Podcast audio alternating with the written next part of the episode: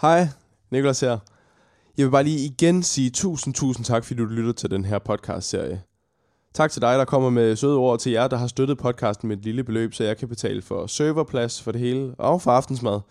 Tusind, tusind tak. Det betyder virkelig meget at mærke, at der er nogen ude på den anden side af den her mikrofon. Jeg sidder jo bare og kigger ind i en væg i de knap femogtredive timer, jeg har brugt på det her afsnit fem. Og grunden til, at jeg har brugt lige sådan små fem til ti timer ekstra på det her afsnit, det er, at øh, alle mine lydfiler, eller i hvert fald en god del af dem, de forsvandt her torsdag eftermiddag. Nu er det ret sent torsdag nat, og jeg har endelig fået klippet første udkast færdigt igen.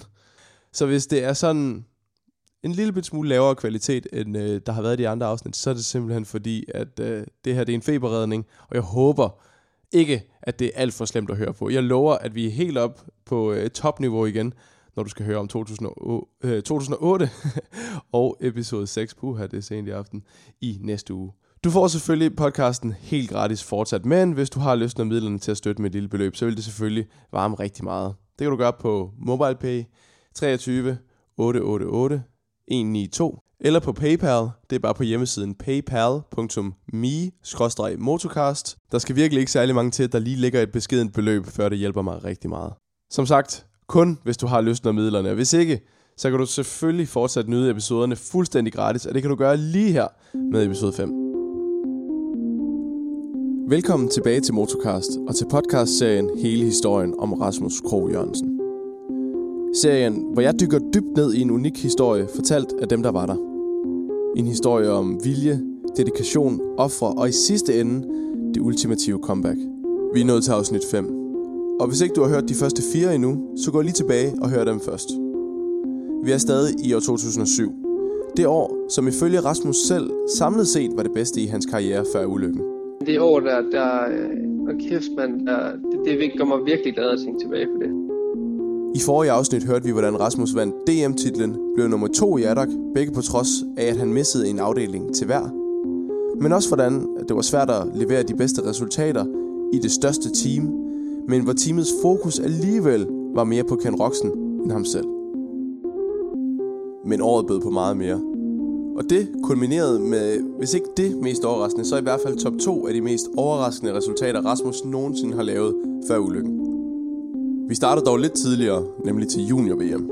Ja, det var den samme bane, som, øh, som jeg kørte mit første E M på i femogfirs ned i Sevlievo. Denne gang, der, der kunne vi så flyve dem ned, for der kørte teamet ned med, med motorcyklerne.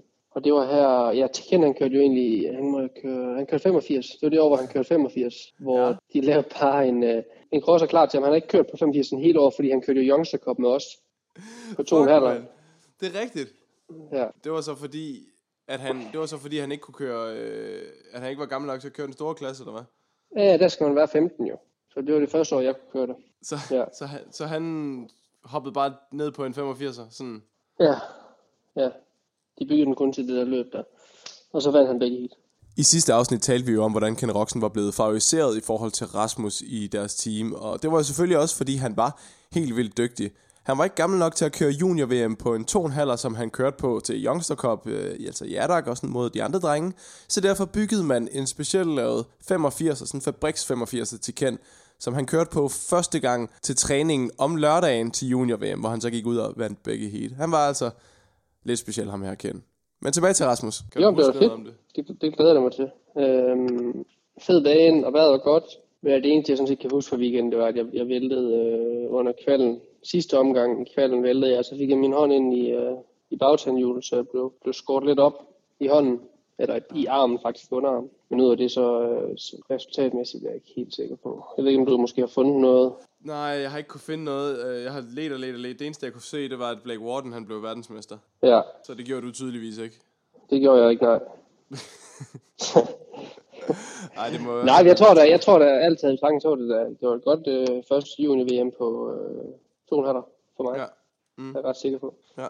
Øhm, placeringen ved jeg ikke lige, hvad jeg er inde på, men, men jeg mener, at vi var, vi var godt tilfredse i hvert fald. Der var mange, der var, der var sytten og atten år, ikke? Så jeg var, jeg var kun femten. Jeg har en anden sjov øh, ting fra, øh, fra junior-V M, det var, at vi boede jo så, mig og Philip og Ken, vi boede jo så på hotel sammen. Mm. Og, på det, og på det tidspunkt, der havde både mig og Philip, vi havde øh, ørering, altså sådan en øh, kopi-diamant-ørering, ikke? Det havde alle unge, tror du, ja, havde. Vi havde alle sammen bling-bling. Ja. Det, ja, det, havde, det havde man bare. Og Kenan var jo så ung der, så, så han ville bare sindssygt gerne have det, og så var det fint, at vi var sådan lidt, nå, det kan vi da sagtens lige i orden. Så vi fandt, vi fandt en, øh, en lighter og en, og en, øh, en nål, og så pissede vi Kenan der om aftenen der.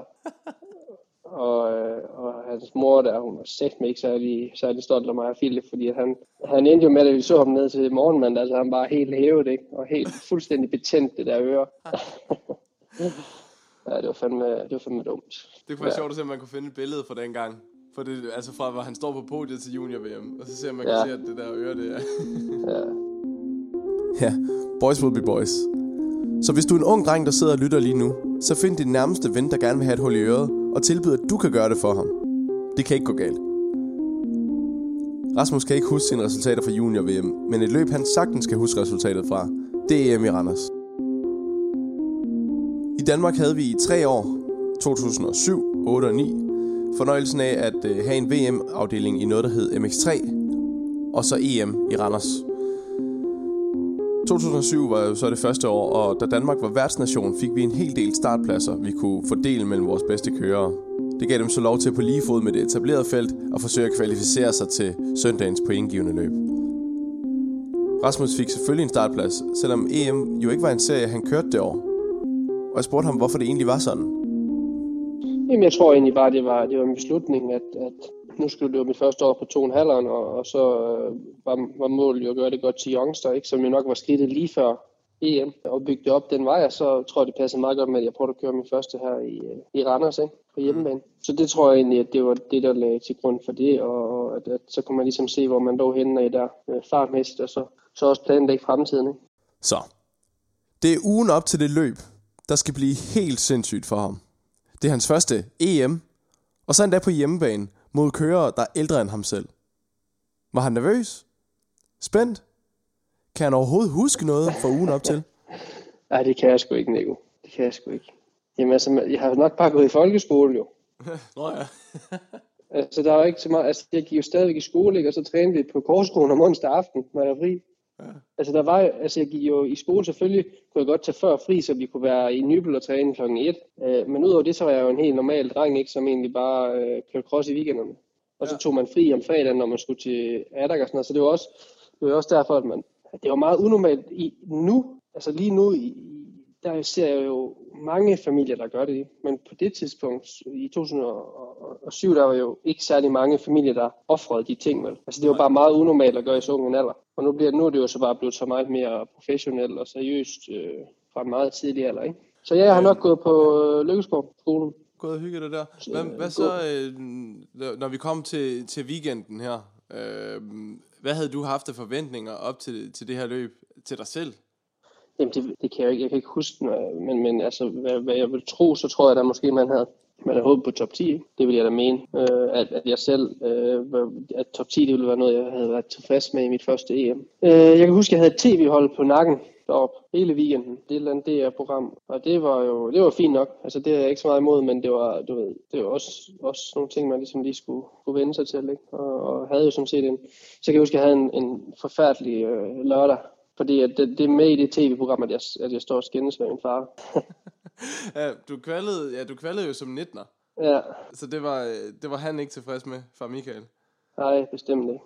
Ja, jeg har ikke selv været jo. Og det var altid sådan, det var jo ikke. Altså, når, jeg, når, når det ikke var godt nok, så vidste jeg det jo godt jo. Jeg vidste sgu godt, når jeg ikke havde gjort det ordentligt. Han behøvede ikke at banke mig oven i hovedet, fordi at jeg skulle nok banke mig selv nok oven i hovedet, ikke? Øh, og der, der kunne det jo godt nogle gange snakke niste som far og søn, ikke? Fordi ja, der var en vis forventning fra alle sider lige pludselig. Ja. Og når han ikke synes, jeg levede op til det, til mit potentiale, så var han ikke tilfreds, og jeg var selvfølgelig heller ikke selv tilfreds. Så nej, det gik ikke specielt godt i kvalifikationen.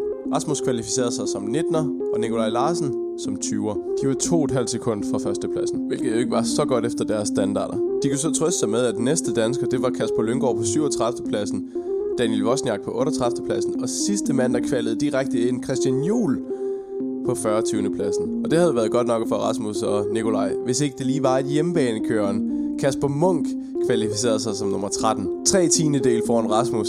Det synes jeg skulle fortjene at blive nævnt. Det var stærkt kørt af Kasper Munk. Men selvom YouTube var helt nyt og ukendt for de fleste danskere dengang, i hvert fald for mig, så blev der alligevel lavet et officielt race recap for det her løb i Randers, og jeg synes lige så godt, at vi kan lade dem hjælpe os med at fortælle om den her dag.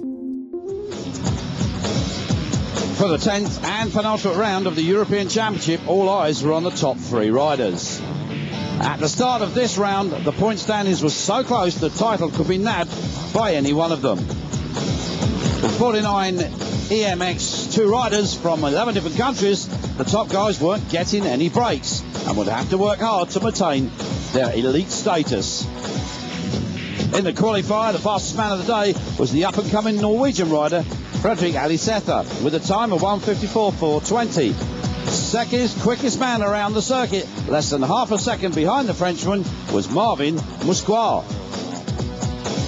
And third across the line, also just milliseconds off the leader, were Honda Martins Gautier Paulin, who looked to be in with a solid form for sure. Hvad har du så gjort efter, det kan godt være, du ikke kan huske det der helt spe- specifikt, men ja, hvad har du så gjort efter kvalifikationen, som åbenbart er gået røvdårligt lørdag, lørdag aften, ja, op til søndag? Jamen, så er det, at man bliver nødt til sådan, ligesom at gå ind i sig selv, og så prøve at se, om man kan, kan få det bedste ud af, af søndagen. Ikke? Og det er jo sådan set, det kan være mange forskellige ting, der ligesom trigger, at, at man kan det. Men det er jo altid bare, en udfordring har jeg aldrig, jeg har aldrig været, været bleg for at prøve til på en udfordring. Ikke? Altså virkelig øh, gå til den der, hvor mange måske vil give op, eller hvor mange vil miste lidt troen på sig selv. Jeg tror, jeg har været god til at finde den der tro igen. Ikke? Bare grave den selv, lige, ligegyldigt hvor dybt, dybt nede det har været, så bare grave ned og så, og så finde den der, den der tro, for, fordi der er, der er satan ned med langt og, og, og kravle op, ikke? Men, men man kan hurtigt falde ned igen, og specielt i den sport, fordi det er hver eneste weekend, og man kan føle, at man går på vandet den ene weekend, og så den næste weekend, så, så, kan man bare, så er der ikke noget, der spiller. Vel? Så det, det tror jeg altid, at jeg har altid haft en, en god tro på mig selv, ikke? Og det, det, har jeg, det har jeg oplevet nødt til at have på mange punkter. Og den tro på sig selv, den fik Rasmus også brug for. For en kvalifikation som nummer nitten, det er ikke specielt godt, men hvis bare man kan gå ud og gøre det godt om søndagen, når det virkelig gælder, når der bliver givet point, ja, så er lørdagens kvalifikation jo egentlig faktisk lige meget. Ja, det blev søndag, og det gik jo, det gik jo over al forventning. Øhm, det ender jo med at faktisk at blive to år samlet, ikke? Stop, stop, stop, stop, stop, stop, stop. Som podcaster vil jeg virkelig gerne have bygget noget op her. Men for Rasmus, der går vi straight to the point. Lad mig lige tage dig lidt tilbage.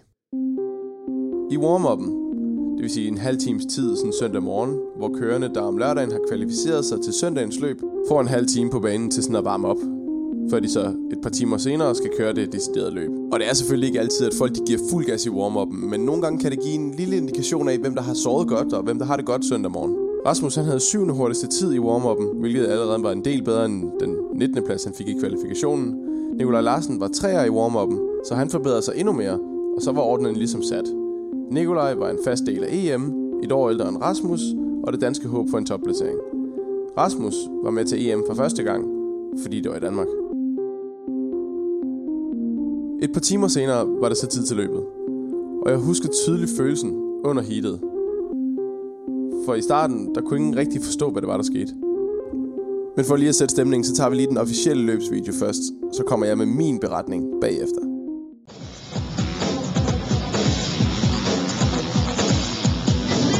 In Moto one on Sunday, Gautier Paulin wasted no time in laying down the law as he took off from the start and by the end of the race had built up over an eight second lead.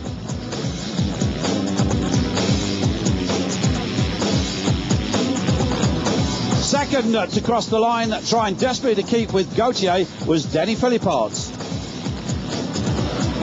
And the third rider across the line, to the excitement of the crowd, was local rider Rasmus Jørgensen. Okay, nu kommer jeg lige med lidt flere detaljer.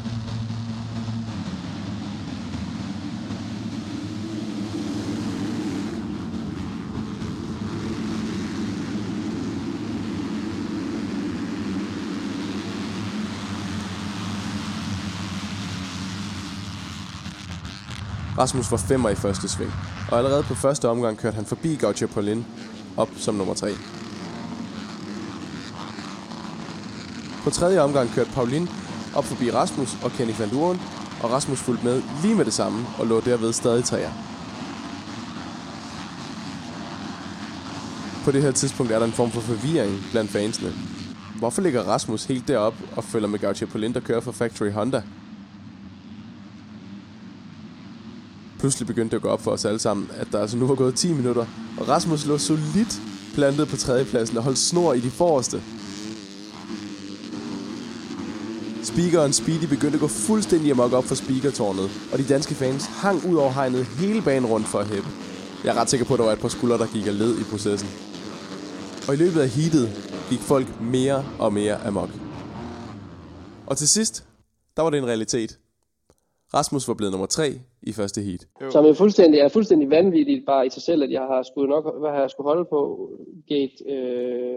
nitten. Ja, så det har nok fået et par gode starter. Jeg kan i hvert fald huske, at første heat, det der, jeg kan huske allermest af, fordi man har været så langt efter de hurtigste om lørdagen. Øh, og så lige pludselig så fik jeg en god start, og så troede jeg bare på mig selv, ikke? Og så lå jeg, tror jeg, da jeg kørte forbi nogle stykker de første par omgange, og så lå jeg træer, og, og kunne bare se sådan, at Pauline, han trak en lille bitte smule fremme, men det, var, det føltes så nemt at ligge med den hastighed lige pludselig. Og det var, det var en fed følelse. Helt vildt fed følelse. Kan du huske, at folk hæppede på dig og sådan noget? Er der noget det? Ja, det kan jeg. Ja, det kan jeg godt huske. Ja, det var en vanvittig følelse, det deroppe, fordi det var...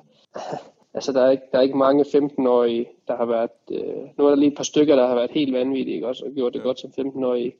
Øh, men men udover det, udover de to, så er der ikke mange, der har været på podiet i E M, for eksempel, som femtenårige. Øh, og jeg blev toer i den, i den første, jeg deltog i. Og hvad tænker man så? Efter første heat, op til andet heat, når man lige er blevet nummer to i første E M-heat, man nogensinde har deltaget i, og så endda på dansk grund. Ja, det er sådan lidt væk jo. Jeg ved sgu ikke. Jeg tror, jeg tror en eller anden sted, når man går fra så ringe en lørdag, ikke, og så til sådan noget der, så er det nærmest som om, at åh, nu kan det... Altså, så går presset, for mig i hvert fald, der går presset næsten af, fordi så ved jeg, at jeg kan gøre det til andet ja. heat. Så tvivler jeg ikke på mig selv. Det er værre, når jeg sidder bagpå med en første heat, du ved, hvor efter så dårlig en lørdag, det der med at kan, kan holde sig selv over og sige, at man, at man kan det her, og man, øh, man er bedre, end hvad man gjorde i, i, i, i går, ikke? Altså dagen inden. Der tror jeg, at, øh, at det, der falder presset lidt fra, når man har, lige har gjort det, så, så, nå, jamen, så kan man jo godt. Men jeg ender jo faktisk kun med at blive femmer i andet heat, ikke? Jo, jo, men I lå rigtig tæt. Altså, ja. det var, Marvin blev, Marvin blev toer, øh, og du var seks sekunder fra Marvin på femtepladsen. Ja. Så I lå lige ja. i rap alle sammen. Spoiler alert. Tak, Rasmus. Ja, han blev femmer i andet heat. Lad os lige tage et lidt tættere kig på det. In the second race, Gautier Paulin shined once more. Again, he dominated the pack. This time building up an eighteen second lead before the race was over. The only man to be near to the speedy youngster was fellow countryman Marvin Musquin, who after a decent start seemed to finally find his rhythm. And finishing in the second race was yet another Frenchman, Johan Marillier, thereby sealing up a French top three domination. For the podium show, after with fifty points and a huge smile on his face, Gautier Paulin took the top step. And again, the crowd went crazy when the local lad, Rasmus Jørgensen, came up onto the podium to claim his place on the second step. And to go with his thirty-six points scored, the last step of the podium went to the Italian class leader, Danny Philipparts, after his day's score tallied up thirty-three points. Lad os lige prøve at kigge tættere på Rasmus i andet heat. Han er syver fra start, og efter første omgang ligger han nummer seks, lige efter Johan Marillier, der var den anden Factory Honda-kører i E M.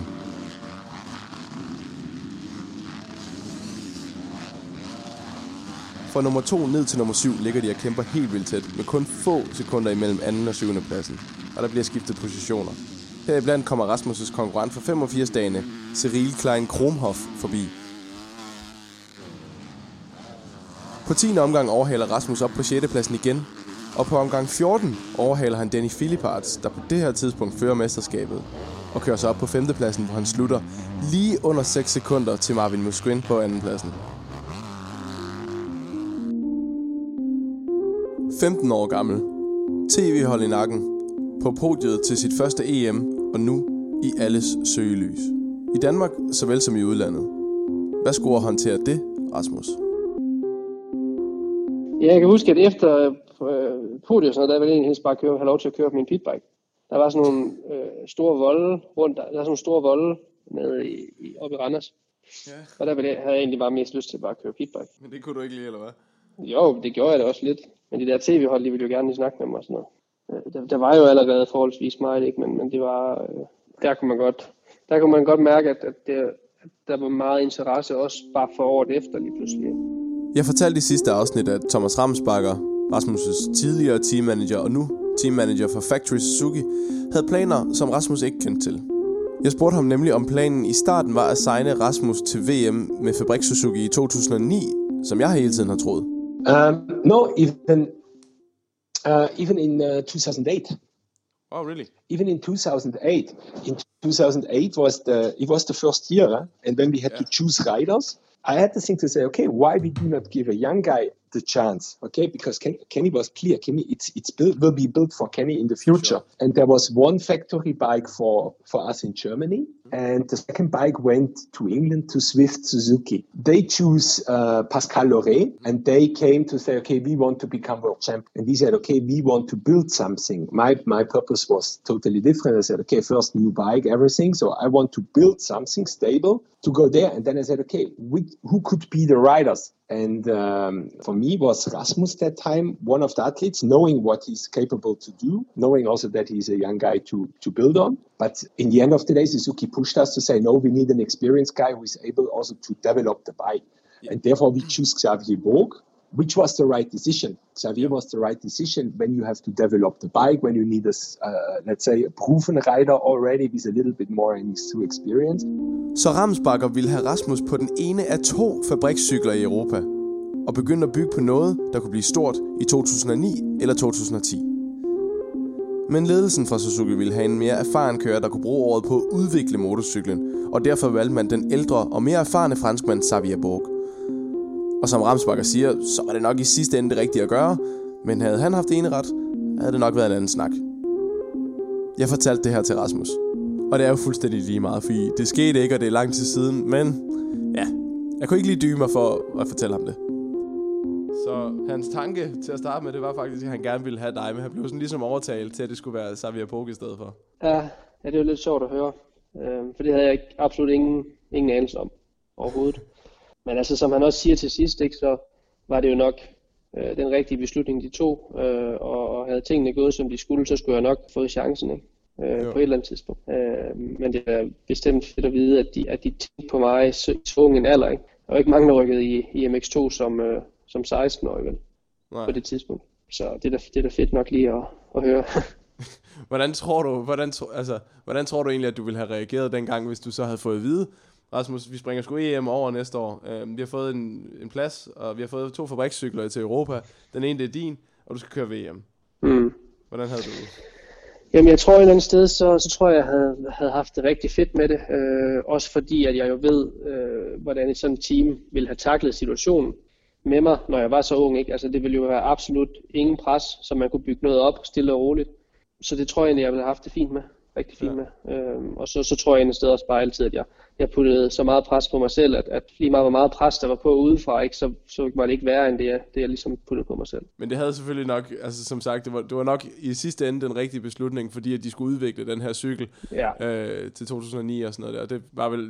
Det havde nok været lidt en stor mundfuld for dig på det tidspunkt, kunne jeg tænke mig. Jeg ved ikke, hvor meget du havde testet og sådan noget dengang. Jo, helt sikkert. Altså, ikke særlig meget jo.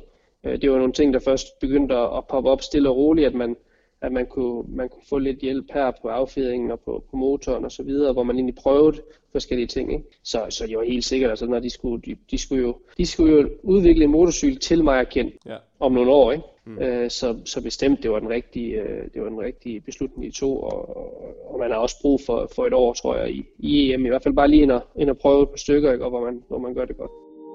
Det er meget og pludselig succes at få som femten-årig, og derfor synes jeg, det var relevant at stille Rasmus det her spørgsmål. Var der noget sådan, som steg dig til hovedet dengang, tror du? Nej, Nej. det mener jeg ikke, det mener jeg ikke selv. Men jeg, men jeg ved godt, hvor du vil hen med det her spørgsmål. Det var bare den første del af det. Men ja, anden del, det er selvfølgelig... På det her tidspunkt var der begyndt at opstå en rumlen omkring Rasmus, og at han var ved at blive lige lovlig høj i hatten. Gamle venner følte pludselig, at de ikke var gode nok mere, og i det hele taget var der fra en del mennesker en opfattelse af, at det unge talent var blevet højrøvet, fordi han nu var blevet stor professionel og et internationalt navn. Ja, det bliver, det bliver man selvfølgelig... Øh, altså nu kommer det ikke som overraskelse, fordi vi, som du siger, har snakket om det. Øh, men man bliver selvfølgelig... Øh, det bliver man lidt ked af at høre jo, ikke? Fordi det har på ingen måde på noget tidspunkt været sådan, at jeg vil ses jo, på nogen måde.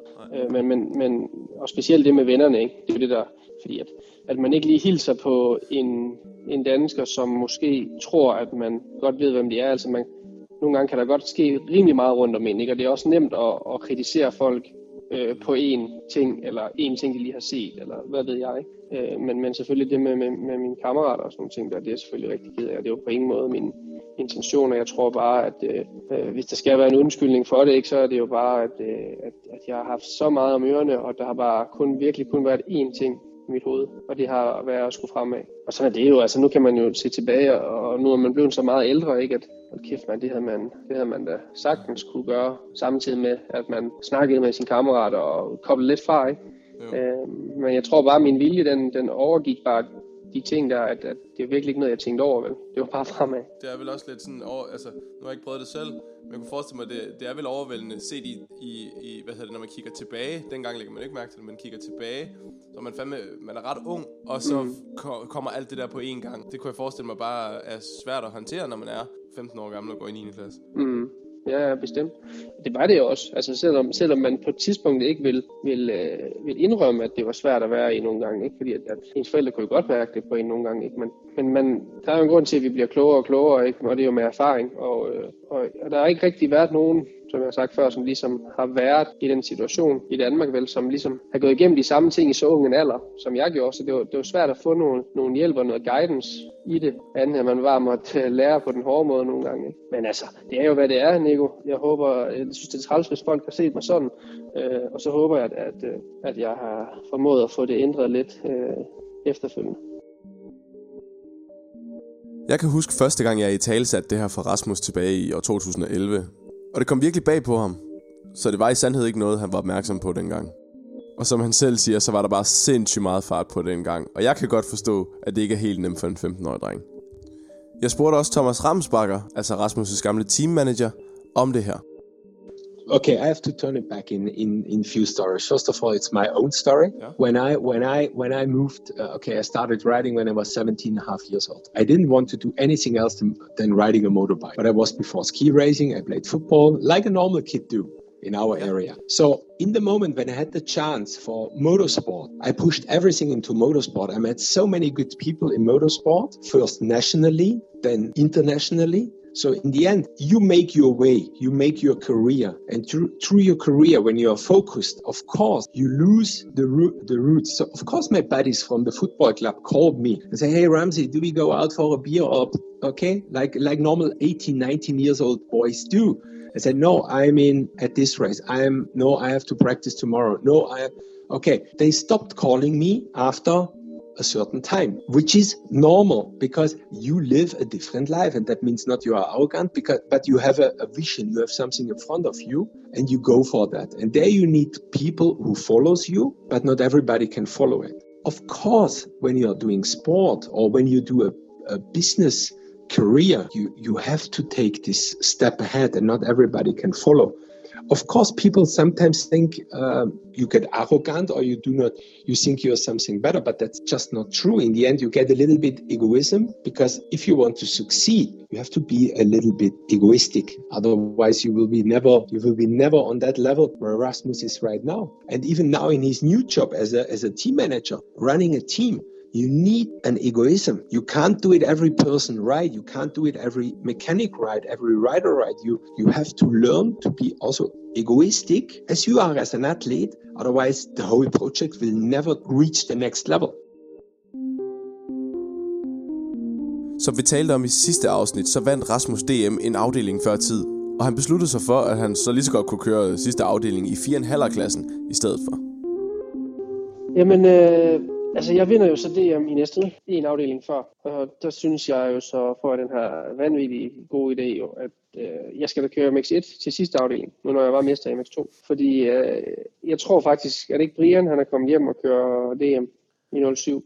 Øh, jo. Og, jo, og Wobang og Wobang kører klassen også, ikke? Og så alle de andre drenge også jo. Nikolaj hjemme og alle de gutter der, ikke? Så det kunne være fedt. Det var en mega fed challenge for mig, og jeg, jeg fik en fire komma fem der, og vi skulle øh, træne lidt, og det gik godt, og videre øh, til Fjerdslev, hvor jeg skulle køre J M F M. Det gik også super godt. Jeg kunne huske, at jeg lavede kæmpe med Wobang, og fedt. Du skulle så bare øh, lige en uge mere, ikke? Øh, ja. Træning, og så skulle jeg køre i Jeg, jeg vælter så i, i starten. Det, det her, Nico, det er jo forresten en historie, øh, som jeg tror kun der er to mennesker, der sammen rigtig kender. Eller det er der, det er, og det er mig og Stefan. Altså ikke engang min far, altså det tror vi i hvert fald ikke.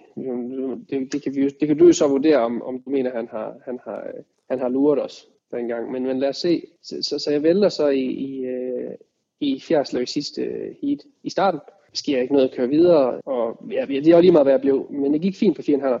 Skulle så hjem, og Stefan skulle være med mig i ugen op til D M i, i Sønderborg, og, øh, og vi lavede altid alt muligt øh, lort jo, af Stefan. Altid. Ja. Altså det var konstant, der skulle ske et eller andet. Ja, og hvad skete der så? For Rasmus, han endte med ikke at køre D M i Sønderborg. Og hvorfor gjorde han så ikke det? Officielt, så var historien en. Uofficielt var den en helt anden. Så uofficielt, at det indtil det her sekund i år to tusind og tyve... kun er Rasmus og Stefan Kjær Olsen, der kender den rigtige historie.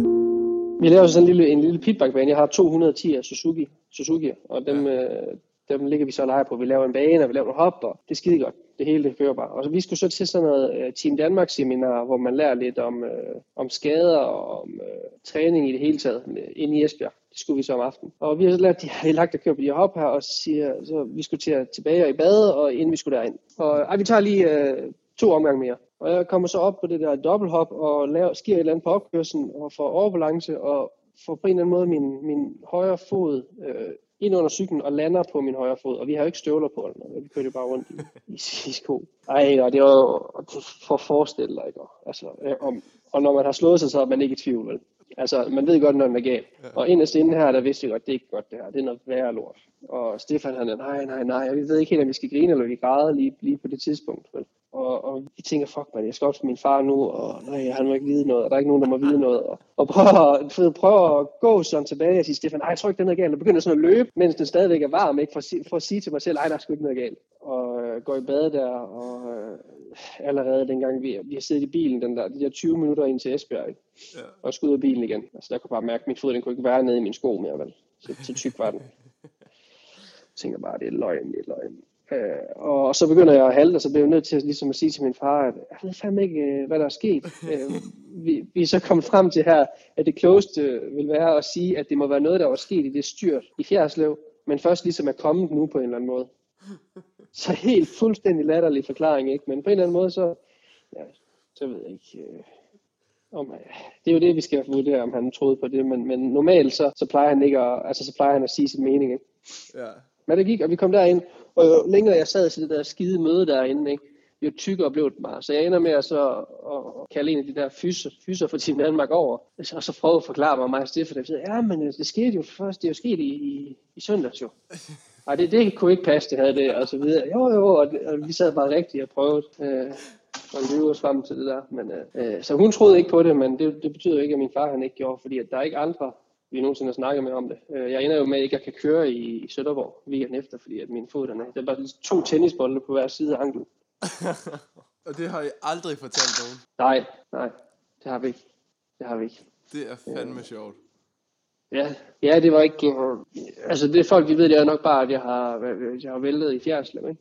Dumme, dumme drengestreger. Kæft mand, det var, øh, og der kan du jo se, hvor, hvor meget man panikker, ikke? Altså havde man bare, havde man, så der var mange folk, der brugte meget mange penge og energi på det, man lavede, og så lavede man sådan noget lort, ikke? Og det var jeg da, det var jeg gammel nok til på det tidspunkt at kunne forstå åbenbart jo, fordi det skulle bare overhovedet ikke ud til nogen som helst det der. det, altså det skulle fandme overraske mig, hvis din far, han, han ikke har luret, at der har været, altså, han, han jo, men, simpelthen har luret. Men det kan også godt være, at han, han var så smart at tænke på at, Det kan, jeg, jeg, kan godt, jeg kan godt se, at det ikke er sådan, det hænger sammen, men jeg kan godt se, at du lider på grund af, at du ikke, at du ved godt, du har lavet noget lort. Jeg behøver ikke at træde mere i det. Det kan også være, at jeg tænkte det. Jeg ved det ikke. To unge drenge på fjorten og femten år, der finder på den dummeste cover story nogensinde, og er sikre på, at de slipper afsted med den. Og det gjorde de jo så også. Ingen havde nogensinde luret deres bluff, i hvert fald ikke hvad Rasmus ved af. Året to tusind og syv var slut. Endnu en D M-titel, bedste mand til Aderk, en uhørt E M-debut på hjemmebane, store kontrakter og en direkte vej banet til V M og Factory Suzuki. Nu var to tusind og otte på vej, med en begivenhedsrig U S A-tur i vente, Aderk og en fuld E M-serie. I to tusind og otte der var planen så, at det skulle køre øh, fuld E M øh, og, og Youngster og, og D M, ikke? øh, og vi skulle ikke til, vi skulle ikke køre Supercross, fordi at øh, vi var blevet inviteret til Californien i U S A af, af Suzuki, mig og Ken. Vi skulle være der i fem uger. Øh, vi skulle ikke være sammen alle fem uger, men vi skulle derover, og vi skulle bruge meget tid sammen og træne meget sammen. Tusind tak, fordi du lyttede til Motocast. Husk at fortælle dine venner om den. Og hvis du kan lide den, så kan du støtte den på MobilePay treogtyve otte otte otte en ni to eller på paypal punktum me skråstreg motocast. Altså MobilePay treogtyve otte otte otte en ni to eller paypal punktum me skråstreg motocast. Husk at abonnere på podcasten i din podcast-app, så kan du få næste episode direkte ned på din telefon, når den dropper på fredag. Og når du er derinde, så vil det hjælpe helt vildt meget, hvis du også vil anmelde podcasten. Min mor har givet fem stjerner. Podcasten er lavet af mig. Tak til Mie Pedersen og Mikkel Wendelbo for grafik. Tak til Thomas Ramsbakker og Niels Bummer. Mit navn er Nikolaj Krogh. Vi høres ved.